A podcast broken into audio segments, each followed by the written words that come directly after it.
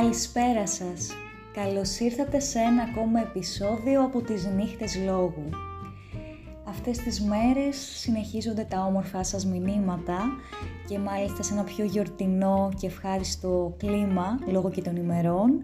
Χαίρομαι πολύ για αυτή την αλληλεπίδρασή μας και που σαν να έχουν ανοίξει η ασκή του αιώλου θα έλεγα, αλλά με την καλή έννοια, δηλαδή ξετυλίγονται ιστορίες και γίνονται κάποιες συζητήσεις οι οποίες μας προβληματίζουν και όλο αυτό μόνο μπροστά μας πηγαίνει γιατί εξελίσσει τη σκέψη μας, τις ιδέες μας για τα πράγματα και όλο αυτό που αγαπώ πολύ και ήθελα να ξεκινήσει από αυτή εδώ την προσπάθεια, αυτό εδώ το podcast.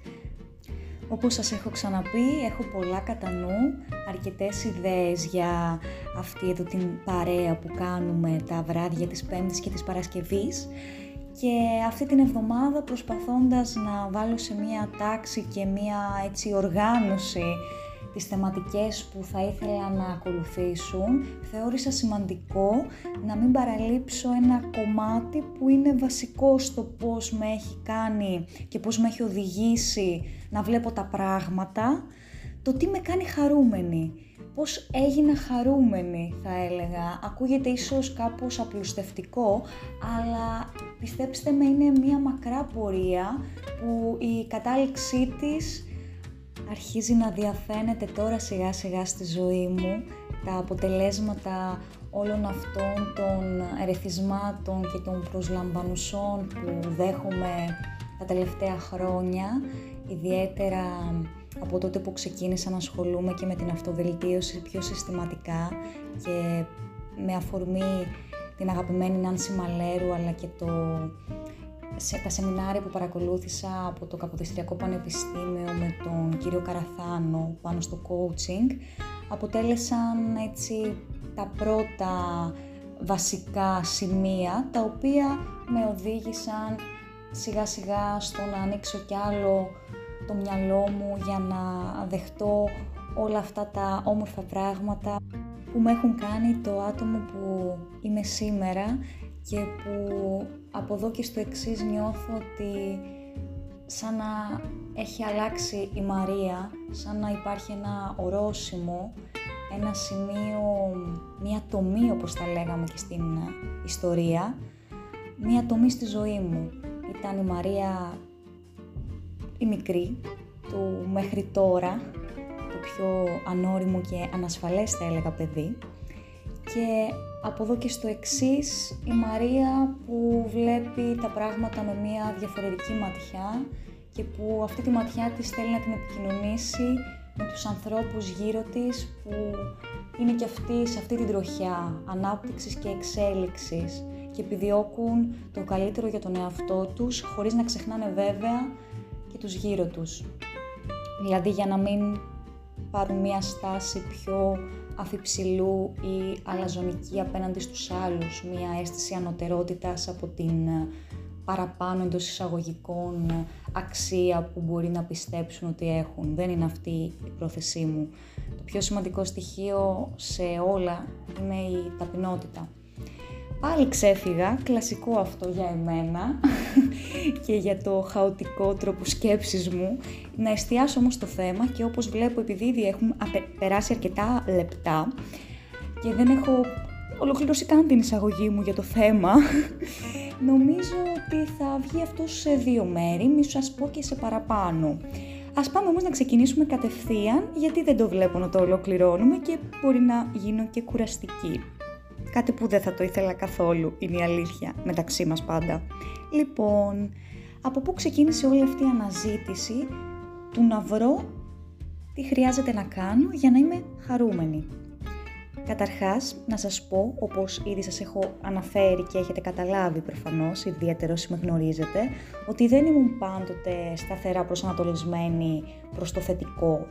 Δηλαδή, οι ψυχολογικές μου διαθέσεις ήταν αρκετά κειμενόμενες που αυτό δεν είναι κάτι παράλογο από μόνο του, καθώς όλοι οι άνθρωποι έχουμε το χαρακτηριστικό της κυκλοθυμίας και είναι υγιές, δεν μπορούμε να είμαστε μονίμως σε μια σταθερή κατάσταση, δεν είναι φυσιολογικό αυτό, όμως εμένα αυτό εκτός του ότι πολλές φορές ήταν ακραίες οι διαφορές στη διάθεσή μου από τη μία στιγμή στην άλλη, φυσικά χωρίς να το αντιλαμβάνομαι υπήρχε από πίσω λογική εξήγηση, απλώς εμένα αυτό που μου έμενε ήταν ότι με κουράζει αυτή η μετατόπιση. Με κάνει να μην είμαι λειτουργική και όταν ας πούμε νιώθω καλά να είμαι πολύ στα πάνω μου και να είμαι πολύ δημιουργική και πολύ παραγωγική, ενώ αντιστοίχως όταν έπεφτα να είμαι στο απόλυτο κενό, στην απόλυτη αδράνεια. Κάτι που παρατήρησα ότι εμένα με επηρεάζει προς το αρνητικό. Ένιωθα δηλαδή ότι κάτι είναι λάθος σε αυτόν τον τρόπο προσέγγισης των πραγμάτων. Έτσι λοιπόν, αναζητώντας αυτή τη χαρά, είχα πάντα την επιθυμία να την προσεγγίσω, γιατί πίστευα ότι έτσι θα ολοκληρωθώ σαν ύπαρξη, ότι θα βρω το σκοπό μου.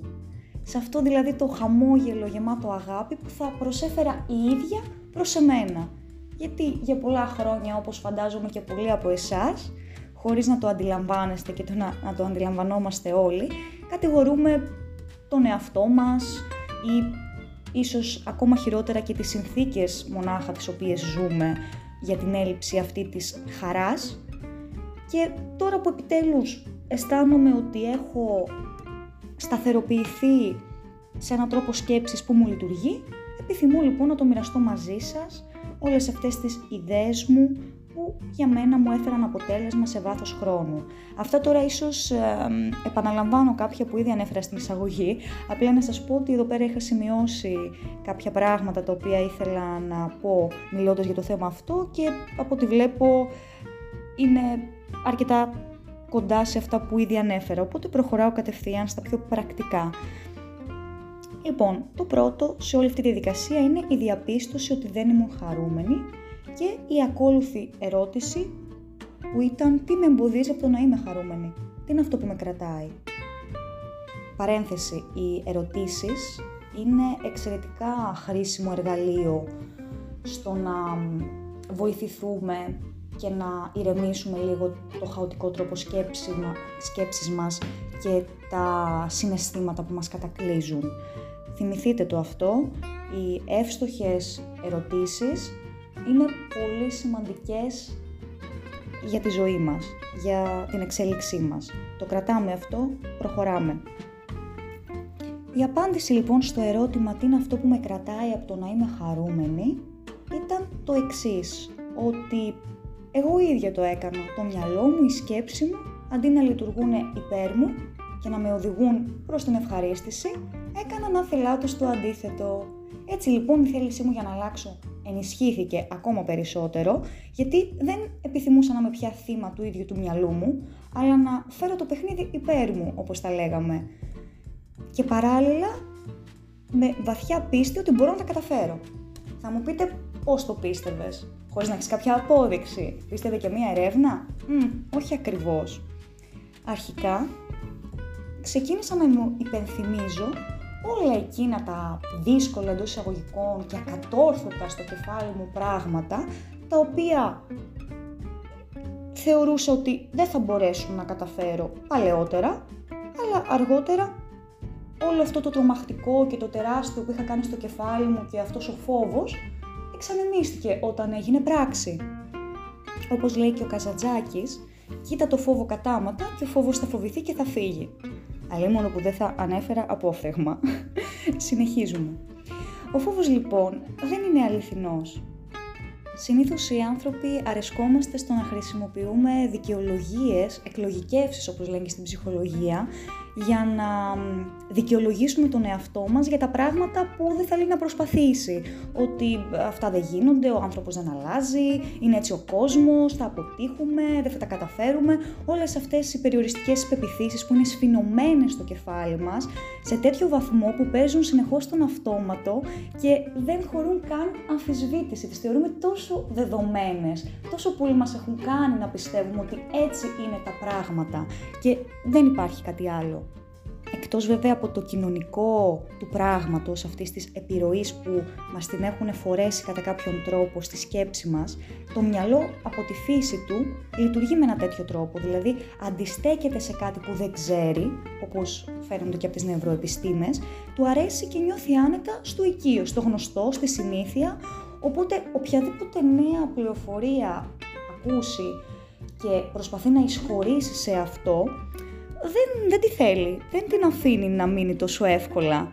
Είναι σαν να προσπαθεί να διεκδικεί χώρο σε ήδη υπάρχοντα πράγματα μέσα στο νου, σε ήδη υπάρχουσες αντιλήψεις τόσο πολύ παγιωμένες, που είναι λες και έχουμε μέσα στο κεφάλι μας μία σειρά από παγόβουνα θα έλεγα, που κάθε φορά που προστίθεται κάτι καινούριο, σαν να σπάει κάτι μέσα μας από τα παλιά και όλο αυτό μας ταράζει, μας αποσυντονίζει.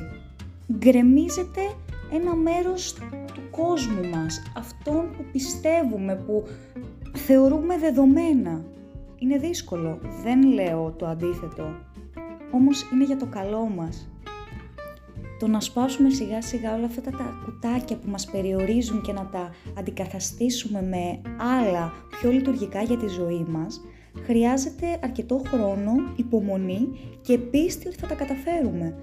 Μιας και ο άνθρωπος, μην ξεχνάμε, είναι το πιο προσαρμοστικό όν στον πλανήτη Γη. Γι' αυτό έχει καταφέρει και έχει επιβιώσει τόσους αιώνες. Λόγω της ευελιξίας του, της ευστροφίας του και της ικανότητάς του να είναι κατά κάποιο τρόπο χαμελέοντας. Οπότε αυτό είναι μέρος της φύσης μας. Απλά αυτό δεν μας το μαθαίνουν γιατί δεν θέλουν να μας το μάθουν προφανώς. Αλλά ας μην περάσουμε σε αυτά τα χωράφια δεν είναι εδώ το θέμα μας. Οπότε μέχρι αυτή η νέα γνώση να γίνει επίγνωση, θα υπάρχουν αρκετά σκαμπανεβάσματα, αρκετά πισωγυρίσματα, οπότε θα πρέπει να είμαστε από την αρχή προετοιμασμένοι για αυτά, οπότε όταν θα προκύψουν να ξέρουμε ότι είμαστε στο σωστό δρόμο. Αμφισβητούμε πράγματα τα οποία θεωρούσαμε ως τώρα πάγια και δεδομένα, οπότε ο νους μας στην αρχή θα αντισταθεί και δεν θα μας αφήσει έτσι εύκολα να εγκαταστήσουμε τις νέες πληροφορίες που θέλουμε. Επομένως, να είμαστε προετοιμασμένοι γι' αυτό, να παραμείνουμε ψύχρεμοι και δυνατοί και φυσικά να ζητάμε στήριξη από ανθρώπους και να αναζητάμε υλικό το οποίο θα μας εμψυχώνει και θα μας εμπνέει σε αυτή την πορεία που έχουμε πει ότι θέλουμε να βρεθούμε. Γιατί όλη αυτή η πάλι που γίνεται μέσα μας, που γίνεται με κάποιον τρόπο πάλι με τον εαυτό μας, ο εαυτός μας ενάντια του εαυτού μας, είναι σίγουρα κάτι δυσάρεστο. Όμως, όπως σας ξαναείπα, αξίζει τον κόπο. Γιατί μόλις αρχίσουμε σιγά σιγά να παλασσόμαστε από αυτές τις δυσλειτουργικές πεπιθήσεις και τα μοτίβα σκέψεων που δεν μας κάνουν καλό, θα αισθανθούμε πραγματικά ελεύθεροι και έτσι θα γίνουμε πιο ολοκληρωμένοι άνθρωποι, θα φτάσουμε στην πιο υγιή εκδοχή του εαυτού μας. Εφόσον ολοκλήρωσα όλο αυτό το κομμάτι, θα περάσω και στα πιο πρακτικά tips, τα οποία δεν νομίζω ότι θα τα ολοκληρώσω στο συγκεκριμένο podcast, αλλά σε επόμενο. Πάμε τώρα να σας πω κάποια πιο πρακτικά. Πολύ σημαντικό σε αυτή την πορεία είναι το να σταματήσουμε να γκρινιάζουμε. Γιατί; Όλη αυτή η ενέργεια που σπαταλάμε ώστε να αναμασάμε το πρόβλημα, να το εξετάζουμε από εδώ, να το υπεραναλύουμε από εκεί, να το αναγνωρίζουμε στον απόλυτο βαθμό του και μπράβο, να έχουμε γίνει ψυχολόγοι του εαυτού μας, αλλά αυτό δεν σημαίνει ότι μας επιλύει το πρόβλημα, ίσα ίσα μας το διονγκώνει. Επομένως, μόλις καταλάβουμε ποιο είναι το θέμα μας, γιατί δεν λέω εδώ πέρα να αγνοούμε τα θέματά μας, είναι υγιές και φυσιολογικό και στη σωστή πορεία το να αναγνωρίζουμε ότι κάτι δεν πάει καλά και να εντοπίζουμε τι είναι αυτό. Συγκεκριμένα, ένα, δύο, τρία. Μου φταίει αυτό, αυτό και αυτό. Και αφού καταλήξουμε, να μην μείνουμε στο να το περιγράφουμε όπως λένε και οι ψυχολόγοι. Στο να το αναλύουμε και να το ξανααναλύουμε και να το τραβάμε από τα μαλλιά χωρίς να κάνουμε κάτι γι' αυτό επί της ουσίας, παρά μόνο να γκρινιάζουμε.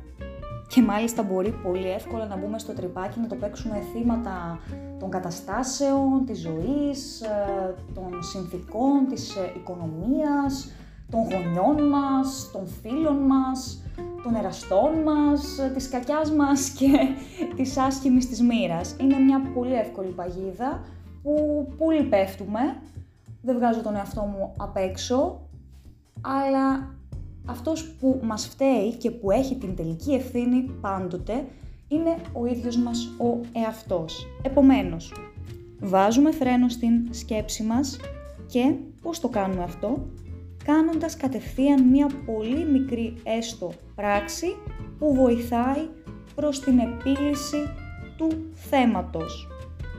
Για παράδειγμα, τώρα με την καραντίνα έχουμε δει ότι έχουμε πάρει 2, 3, 4, 5 κιλάκια παραπάνω. Δεν πειράζει, φυσιολογικό, ανθρώπινο, συμβαίνει και καραντίνα να μην έχουμε, μπορεί να συμβεί. Είναι μέσα στο πλαίσιο της ζωής, οπότε το αποδεχόμαστε αυτό και αντί να το αναπαράγουμε και να συζητάμε γι' αυτό και να το λέμε από εδώ και από εκεί και στις φίλες μας και στα chat και παντού και να κλεγόμαστε, να προχωρήσουμε σε μία μικρή έστω πράξη. Ποια είναι αυτή; Δεν σου λέω σταμάτα κατευθείαν να μην τρως τίποτα, να κάνεις μια πολύ αυστηρή δίαιτα, να περιορίσεις τα πάντα και βάλεις τον εαυτό σου σε μια τροχιά στέρησης, γιατί αυτό δεν νομίζω ότι θα φέρει μακροπρόθεσμα τουλάχιστον κάποιο αποτέλεσμα που θα μείνει. Μπορεί όντως να πετύχεις κάποιο αποτέλεσμα, αλλά δεν θα μείνει για καιρό. Γνώμη μου. Τι μπορείς να κάνεις, Ένα μισάωρο περπάτημα. Έτσι κι αλλιώς έχουμε το 6, τη μετακίνησή μας, αφιέρωσε ένα περπάτημα. Πήγαινε σε ένα μέρος το οποίο σου αρέσει, σε ένα πάρκο, να είσαι και κοντά στη φύση και καθιέρωσέ το στη ρουτίνα σου, να κάνεις περπάτημα ή να μην φας εκείνο το γλυκό που θα έτρωγες, να φας στη θέση του ένα σοκολατάκι. Κάτι απλό και πρακτικό, το οποίο θα σε οδηγήσει σιγά σιγά βήμα-βήμα προς εκείνο που θέλεις να επιτύχεις και από την άλλη δεν θα σε πιέσει τόσο πολύ ώστε να σταματήσεις την προσπάθεια, αλλά θα σε κάνει να νιώσεις καλύτερα ότι να, κάτι έκανα σήμερα για αυτό που θέλω, έστω και μικρό. Και σιγά σιγά αυτό θα το χτίσεις και θα προσθέτεις λίγο λίγο, λιθαράκι λιθαράκι και κάτι παραπάνω στην πορεία αυτή. Σταματήστε λοιπόν να υπεραναλύετε τόσο πολύ στο μυαλό σας τα πράγματα και στη σκέψη σας, γιατί ξοδεύετε την ενέργειά σας στο κεφάλι σας και δεν προβαίνετε σε πράξεις. Επόμενο tip, δημιουργήστε νέες συνήθειες. Λοιπόν, εδώ πέρα τι εννοώ; Παρατηρήστε τη μέρα σας που αφιερώνετε τον περισσότερο χρόνο της. Δηλαδή, ποια είναι η στάνταρ ρουτίνα που ακολουθείτε; Εντάξει, σίγουρα αυτές τις εποχές με τον κορονοϊό δεν είναι και η πιο ε, αντικειμενική θα έλεγα ρουτίνα. Όμως παρόλα αυτά είμαστε σε αυτές τις συνθήκες, προσαρμοζόμαστε σε αυτές. Αξιολογήστε τη μέρα σας. Δείτε τι κάνετε μέσα σε αυτή που αφιερώνετε τον περισσότερο χρόνο σας. Αν αυτός κυμαίνεται κυρίως στα social, στον καναπέ και σε σειρές στο Netflix, όχι, μια χαρά, δεν θα το κρίνω, όμως αυτό σας πάει κοντά στους στόχους σας, που ποιοι είναι οι στόχοι σας, για τον καθένα είναι διαφορετικοί. Στο συγκεκριμένο στόχο που έχουμε θέσει στο podcast, να είμαστε πιο καλά, πιο χαρούμενοι. Σίγουρα του να παρακολουθούμε προγράμματα που μας αρέσουν, να επικοινωνούμε με τους φίλους μας, είναι ωραία, είναι, μας γεμίζει χαρά. Όμως αυτό αν γίνεται σε ένα υπερβολικό βαθμό και δεν υπάρχει κάτι άλλο μέσα στη μέρα μας, μας οδηγεί σε μια αδράνεια, σε μια οκνηρία και σταδιακά μας κάνει να χάσουμε την αίσθηση αξίας μας και την αίσθηση αξίας της ίδιας της ζωής και της ζωής μας. Επομένως, όλα με μέτρο. Τα έχουν πει άλλωστε και οι αρχαίοι μόν πρόγονοι αιώνες πριν. Αχ, αυτοί οι άνθρωποι και τι δεν έχουν πει. Άρα λοιπόν, αξιολογώντας την ρουτίνα της καθημερινότητάς μας, αρχίζουμε να βάζουμε σε αυτή σιγά σιγά, λίγο λίγο, μικρές νέες συνήθειες που πιστεύουμε ότι θα μας ωφελήσουν. Ποιες είναι αυτές, ο καθένας θα αποφασίσει για τον εαυτό του. Αυτό που χρειάζεται είναι στις νέες αυτές συνήθειες να τις κάνουμε με συστηματικότητα και καλό θα είναι να τις συνδέσουμε με ένα στοιχείο που μας αρέσει. Για παράδειγμα, εγώ ήθελα τώρα σε αυτή την καραντίνα να εντάξω σε πιο συστηματική βάση την γυμναστική και την άσκηση, γιατί από τη φύση μου δεν είμαι ένας άνθρωπος ο οποίος ασχολείται πολύ με αυτό το κομμάτι της σωματικής ευεξίας. Καλός ή κακός, δεν το έχω μάθει από μικρή, οπότε για μένα χρειάζεται λίγο παραπάνω προσπάθεια και ενέργεια. Οπότε είπα το εξής θα χρησιμοποιήσω κάτι που μου αρέσει, τη μουσική, κομμάτια τα οποία είναι χορευτικά, τα οποία μου ανεβάζουν την ενέργεια και τη διάθεση. Και μάλιστα ίσως από κάποιον αγαπημένο μου σταθμό. Και θα είναι το ραντεβού μου το καθημερινό με τον εαυτό μου. Θα το βάζω, αν είναι δυνατόν, και την ίδια ώρα κάθε μέρα, μία στάνταρ ώρα, ένα μισάωράκι έστω μέσα στη μέρα μου. Ή και ένα τεταρτάκι, όσο θέλει ο καθένας ας βάλει. Και με την αγαπημένη μου μουσική θα βάλω κάποιες ασκησούλες συγκεκριμένες, τις οποίες θα επαναλαμβάνω καθημερινά και σιγά σιγά θα το αυξήσω σε ένα τέμπο το οποίο μου αρέσει και δεν με κάνει να το βαριέμαι και να το κάνω πιεστικά και με το ζόρι. Δεν λέω εδώ ότι κάθε μέρα είναι το ίδιο. Ξεκινάμε συνήθως με περισσότερο ενθουσιασμό και μετά λίγο λίγο αυτό, ειδικά αν δεν είναι και κάτι που αγαπάμε πάρα πολύ από μόνοι μας, μπορεί να αρχίσει να φθήνει. Όμως, εκεί είναι που δίνουμε το credit στον εαυτό μας, μπορεί ας πούμε και μία μέρα να πάρει off, αλλά να μην δικαιολογήσουμε και πολύ την uh, οκνηρία μας, να πούμε ωραία, μου έδωσε ένα διάλειμμα, δεν χρειάζεται να κάνουμε και κάθε μέρα. Μα βάλουμε 4-5 φορές την εβδομάδα ένα στόχο, να ξεκουραζόμαστε μία-δύο μερούλες και μετά πάμε ξανά.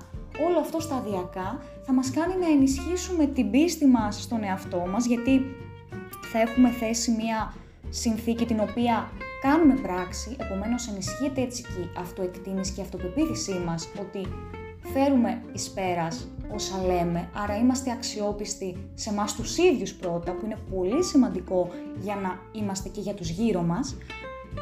Και μάλιστα σταδιακά θα δούμε ότι αυτή η δυσκολία θα αρχίσει σιγά σιγά να μειώνεται και να το κάνουμε με περισσότερη όρεξη, θα βλέπουμε διαφορά στο σώμα μας, στην ενέργειά μας, στην ευεξία μας, και σιγά σιγά θα παρατηρήσουμε ότι αυτές τις ασκήσεις τις οποίες τις κάναμε αρχικά πιο καταναγκαστικά ή μας δυσκόλευαν, αρχίζουν να, να βγαίνουν εύκολα.